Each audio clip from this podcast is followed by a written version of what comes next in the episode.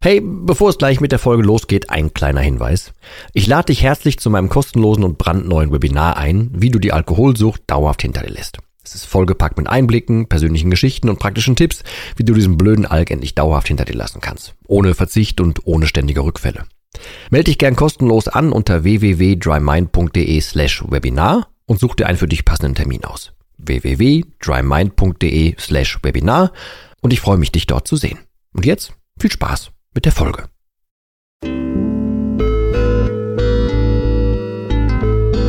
Nüchtern betrachtet.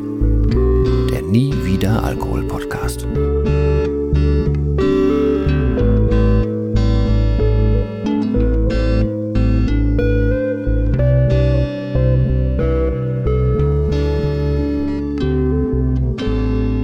Ja moin und herzlich willkommen zu einer weiteren Folge von Nüchtern betrachtet, und diesmal geht es um das tatsächlich allerletzte Mal, dass ich Alkohol getrunken habe. Ich habe ja meistens davon gesprochen und auch im Buch davon geschrieben, dass es der 28.08.2019 war, wo ich aufgehört habe, wo ich mich dazu entschlossen habe, jetzt ist vorbei, jetzt ist gut, wo ich meinen allerletzten Schluck getrunken habe. Ich habe aber einmal noch den völlig bescheuerten Fehler getan und habe danach noch einmal versucht zu trinken. Ich möchte das aber erstens erzählen, einfach aus Storytelling-Gründen, und zweitens aber auch einfach, um aufzuzeigen, wie unfassbar dösig das war und wie viel Glück ich gehabt habe. Ja, und darum soll es heute gehen. Mir ist nämlich die Tage diese Einladung, beziehungsweise noch so eine Karte nach der Hochzeit, so eine Danksagungskarte und so eine, wo man die Galerie sich angucken konnte und sowas, ist mir in die Hände gefallen, und da musste ich dran denken. Ich habe zwar das Datum schon hier und da mal genannt, ich glaube auch in dem E-Book, in dem Gratis-E-Book bei Alkohol, wo es um die Story geht, ein Jahr, nachdem ich nüchtern war, oder um das erste nüchterne Jahr. Da habe ich auch schon erwähnt, und ich habe auch im Podcast schon mal am Rande erwähnt, dass ich nochmal auf dieser Hochzeit getrunken habe. Also, ist jetzt zu viel gesagt, aber da komme ich gleich drauf. Aber ich habe das, glaube ich, nie ausführlich erzählt. Deswegen wollte ich jetzt heute mal tun. Also, was war passiert? Diese Hochzeit, die stattfand, das war ich bin jetzt nicht ganz sicher, ich glaube der 18. oder 21.09. Ergo knapp 3 Wochen, nachdem ich aufgehört habe. Das war der zweite Teil einer Hochzeit, weil der erste war schon im Mai, das war standesamtlich, und dann war der zweite Teil, das war dieser kirchliche Teil, und ich war eingeladen zu dem Teil, der nachher so in der Festivität endete. Ich kam da hin und war natürlich super nervös, weil das erste Mal nüchtern unter Leute, und ich passte halt echt nicht mehr in den Anzug rein. Also im positiven Sinne, weil der war viel zu groß. Ich habe mir noch ein Hemd bügeln lassen von einer guten Freundin an dem Tag, weil ich da auch in das, was ich ursprünglich anziehen wollte, nicht mehr reinpasst, und der Anzug, den ich eigentlich tragen wollte, der war, also den ich sonst immer hatte, das war halt wie so ein 4-Mann-Zelt gefühlt. Das ging halt einfach gar nicht mehr. Also ich musste da mit einem unfassbar eng geschnallten Gürtel rum und habe dann quasi 2 Shirts aufeinander angezogen und so weiter. Habe dann vor Ort auch mehrfach sofort irgendwie den Hinweis bekommen, boah, wie siehst du denn aus? Du hast total abgenommen und so. Also im Positiven, weil ich hatte halt in diesen 3 Wochen schon richtig, richtig von diesem Aufgeschwemmten im Gesicht und so verloren, was ich sehr gefeiert habe, und ich fühlte mich auch fitter und so, aber da habe ich noch allen erzählt, ich habe so ein bisschen Leberprobleme gehabt, jetzt nicht wegen Sauferei, sondern halt so, und habe das halt so erzählt, deswegen, dass ich aufhören müsste, deswegen habe ich auch nichts getrunken und so. Ja, das Ganze fing dann damit an, dass ich war viel zu früh da. Also ich glaube um 17 Uhr sollte es losgehen, ich war schon um 4:30 da oder so. Die haben sich dann auch an der Kirche so ein bisschen verspätet und so, und ja, ich war also entsprechend so ein bisschen nervös, weil ich wusste ja noch nicht, wie das ist mit dem nüchternen irgendwo sein. Zu dem Zeitpunkt hatte ich dann so im Kopf, also ich war ja schon felsenfest davon überzeugt, ich hatte auch schon mit dem Buch angefangen zu schreiben damals, ich war felsenfest davon überzeugt, dass ich nie wieder trinken werde, beziehungsweise dass ich auch nicht mehr abhängig bin, und hatte mir dann irgendwie überlegt, weißt du was, jetzt hast du doch 3 Wochen lang nichts getrunken, wenn du jetzt einen Schluck Sekt trinkst, dann knallt der doch bestimmt, dann kannst du nur ein Glas trinken und du kommst geschmeidig in diese Hochzeit rein. Du merkst als vielleicht aufmerksamer Zuhörer, dass ich da schon wieder direkt in diesem der Alkohol hilft mir Modus war, was nicht zu empfehlen ist, aber damals wusste ich es noch nicht besser und habe das noch so gedacht. Bin dann dahin und habe dann wirklich erst überlegt, machst es nicht, und ich habe dann irgendwann diesen Sekt getrunken, und was soll ich sagen, die Wirkung war halt 0. Absolut 0. Ich habe nichts gemerkt, ich habe nur wieder diesen Geschmack im Mund gehabt, das war eigentlich alles, hat nichts gebracht. Dann bin ich halt den ganzen Abend lang danach bei Wasser geblieben und habe alle möglichen Getränke ausgeschlagen, habe das immer wieder erklärt und gesagt, nein, ist nicht und wegen Ernährung umstellen und so. Immer bei Wasser geblieben, bis ich irgendwann abends dachte, nee, weißt du was, da steht hier auf der Karte, jetzt brauchst du einen Ramazzotti. Dann habe ich irgendwann noch einen Ramazzotti bestellt, habe den auch getrunken, aber wieder nur Geschmack und keinerlei Wirkung. Und da wusste ich dann final, es bringt nichts. Also selbst das, was ich mir als minimale Hoffnung von dem Alkohol erwünscht hatte, dass er mir irgendwie so ein bisschen, ja, dieses, ich komme einfacher rein, dieses Leichte oder so, ne, dieses fatale Leichte, dass der mir das irgendwie bringt, selbst das fand nicht statt. Ich glaube einfach, ich hatte die Rechnung eigentlich innerlich gemacht, dass wenn mein Körper jetzt so entwöhnt war, dass er sofort dann auf Alkohol anspringt, war aber nicht, sondern der war, glaube ich, noch in der alten Gewöhnung, dass ihm halt so ein Schluck Sekt und so ein Ramazzotti halt nichts mehr gemacht hat. Was super war.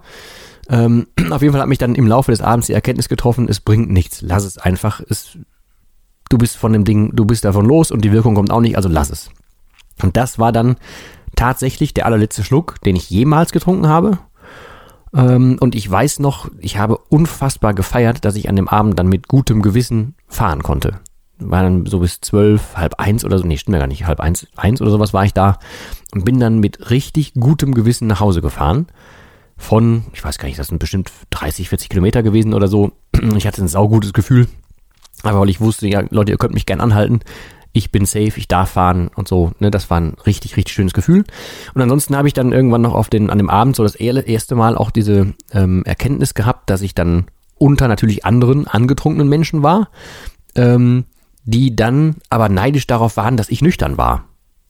Also da kam dann zum Beispiel sie war die Trauzeugin, kam dann zum Beispiel irgendwann an und sagte, aus Spaß, ne, sie meinte das nicht böse, und sie kannte die Geschichte nur so, dass ich gesagt habe, nee, ich musste wegen Ernährung umstellen und so, hat sie dann gesagt, ey, nur weil du jetzt nüchtern bist, musst du ja nicht so die Kontrolle behalten.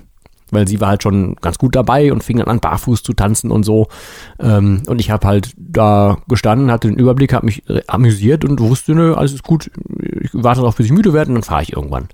Und das war das erste Mal, dass ich es genossen habe, einfach der Beobachter zu sein auf so einer Party. Also mir Dinge anzugucken, ist aber auch noch voll wahrzunehmen. Also nicht in diese komischen emotionalen Gespräche da reinzufummeln und keine Ahnung was und da irgendwie Musik abzufeiern, die gar nicht meine ist und so. Und viel zu trinken und ständig aufs Klo zu rennen und dann wieder zu schwitzen, wenn man so viel getrunken hat und so. Nee, da war ich das erste Mal safe mit. Und da wusste ich halt dann vor Ort, ne, weißt du was, das bisschen Trinken bringt ja nicht mehr was, dann kannst du es auch ganz sein lassen. Und das war dann der letzte Part der Überzeugung. Und seitdem, wie gesagt, bis auf dieses, habe ich jetzt vor 2, 3 Folgen, glaube ich, erzählt, dass ich mal jetzt noch so ein Stück Kuchen gegessen habe, wo ich es erstmal nicht wusste, habe ich seitdem keinen Alkohol mehr zu mir genommen. Werde ich, wie gesagt, zumindest wissentlich auch nicht mehr. Ja, aber es war spannend, also es ist rückwirkend spannend. Und das Gefährliche, was ich eigentlich mitgeben möchte, ist, ich versuche immer davor zu warnen, dass man nicht mit diesem kontrollierten Trinken anfängt. Weil es hätte auch unfassbar in die Hose gehen können. Ich hätte ja auch einfach komplett wieder bei Null anfangen können. Ich hätte mich ja komplett diese 3 Wochen, die ich dann schon geschafft hatte, hätte ich mir komplett wieder einreißen können. Hat zum Glück nicht funktioniert, weil ich im Kopf erstens schon ein bisschen weit war, glaube ich zumindest, und zweitens, weil ich keine Wirkung gespürt habe. Das war mein Glück. Hätte ich eine Wirkung gespürt, hätte ich mit Sicherheit weitergemacht. Das wäre unfassbar fatal gewesen. Weil, also Menschen wie du und ich, ne, wenn du jetzt, also bei mir weiß ich es, aber ich gehe jetzt von dir davon aus, dass du diesen Podcast hörst, weil du ein Problem mit dem Alkohol hast oder hattest.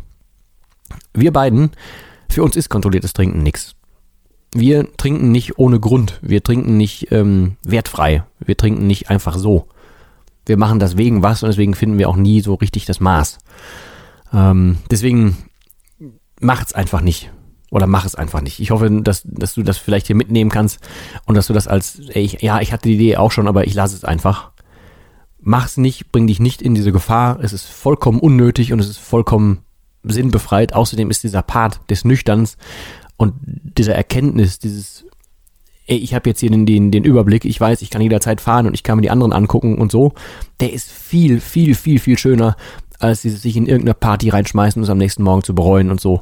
Es ist viel schöner, es ist viel selbstbestimmter, es ist viel aktiver und dieses Ganze nicht mehr verstecken müssen, auch nachts im Auto beim Fahren so nicht verstecken müssen, dieses Gefühl und dieses nicht, ich muss morgen noch wieder ein Auto irgendwo abholen und so ein Zeugs und was habe ich denn am Abend gesagt und ach, wieso habe ich jetzt schon wieder einen Brandfleck im Anzug oder so ein Zeugs, ne? Nicht, dass ich rauche, aber jetzt als Beispiel.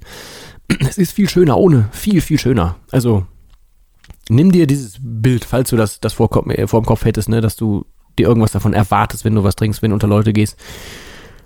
Versuch das Bild mal aufzudröseln und versuch mal rauszufinden, was da wirklich dran ist. Und ansonsten versuch dir so viele Erfahrungsberichte wie möglich ranzuholen, dass es einfach ohne einfach schöner ist.